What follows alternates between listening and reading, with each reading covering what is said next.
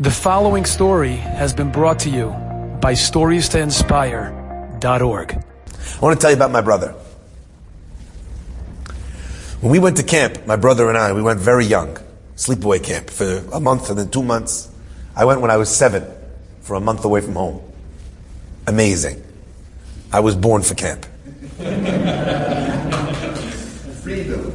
No, lighting things on fire, swimming in the lake, fishing. You know, I was born for that, you know, just for that salt of the earth, enjoying, going out to the woods, clearing the place, sleeping out in a sleeping bag. Like, I came alive in the summer. It was catching frogs, salamanders. Me and Charlie Harari would catch frogs and salamanders and shift day behind the gym. You know, we played ball every day, every night. I, I loved camp. I lived for camp. My parents knew that we were going away for two months. And they knew we were going to have a good time. And they wanted me to call. They wanted me to be in touch. So they made a deal. They didn't put all the money in my canteen. This, you know, for sweets and for all the special things like how the spoiled parents, uh, the spoiled kids got. They said every postcard or letter you send home will respond with a letter, and in the letter is going to be five dollars. My mother gave me a stack of, of postcards already with stamps on them. she knew if I had to do, like, I think the only more thing more my mother could have done is write the letters to herself, you know?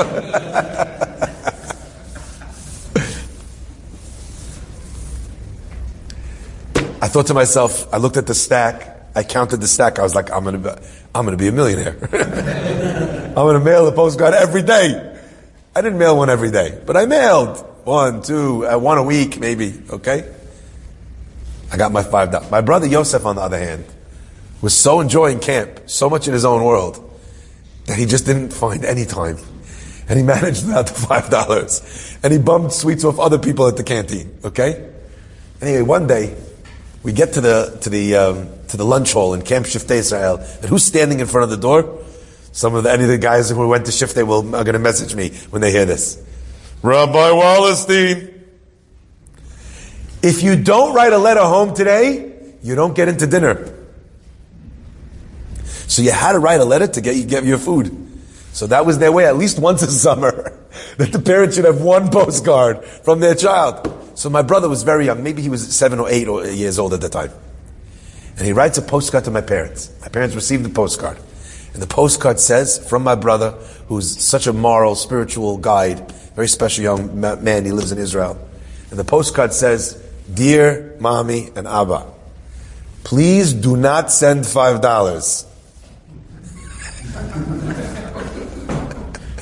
As I only wrote this postcard to get into dinner. There's a man who's too honest for his own good. you know, just say, hey ma, what's going on? No one has to get hurt.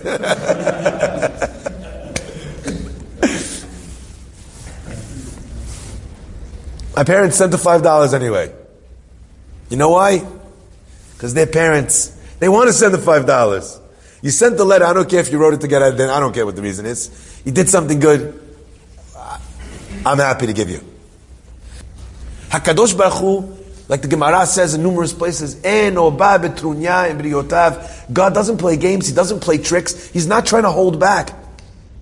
So if you did something good, even if your intentions were not there, you still get rewarded. How many mitzvot, my friends? How many mitzvot do we have? Which are not done the right way. Which are not done with the right intention. Which are not done in the most perfect of ways. And still Borei Olam says, I'm going to hold on to it. And I'm going to remember it to pay you back. Borei Olam is looking not to punish. He's looking to reward. Enjoyed this story? Come again. Bring a friend. Stories to inspire.org.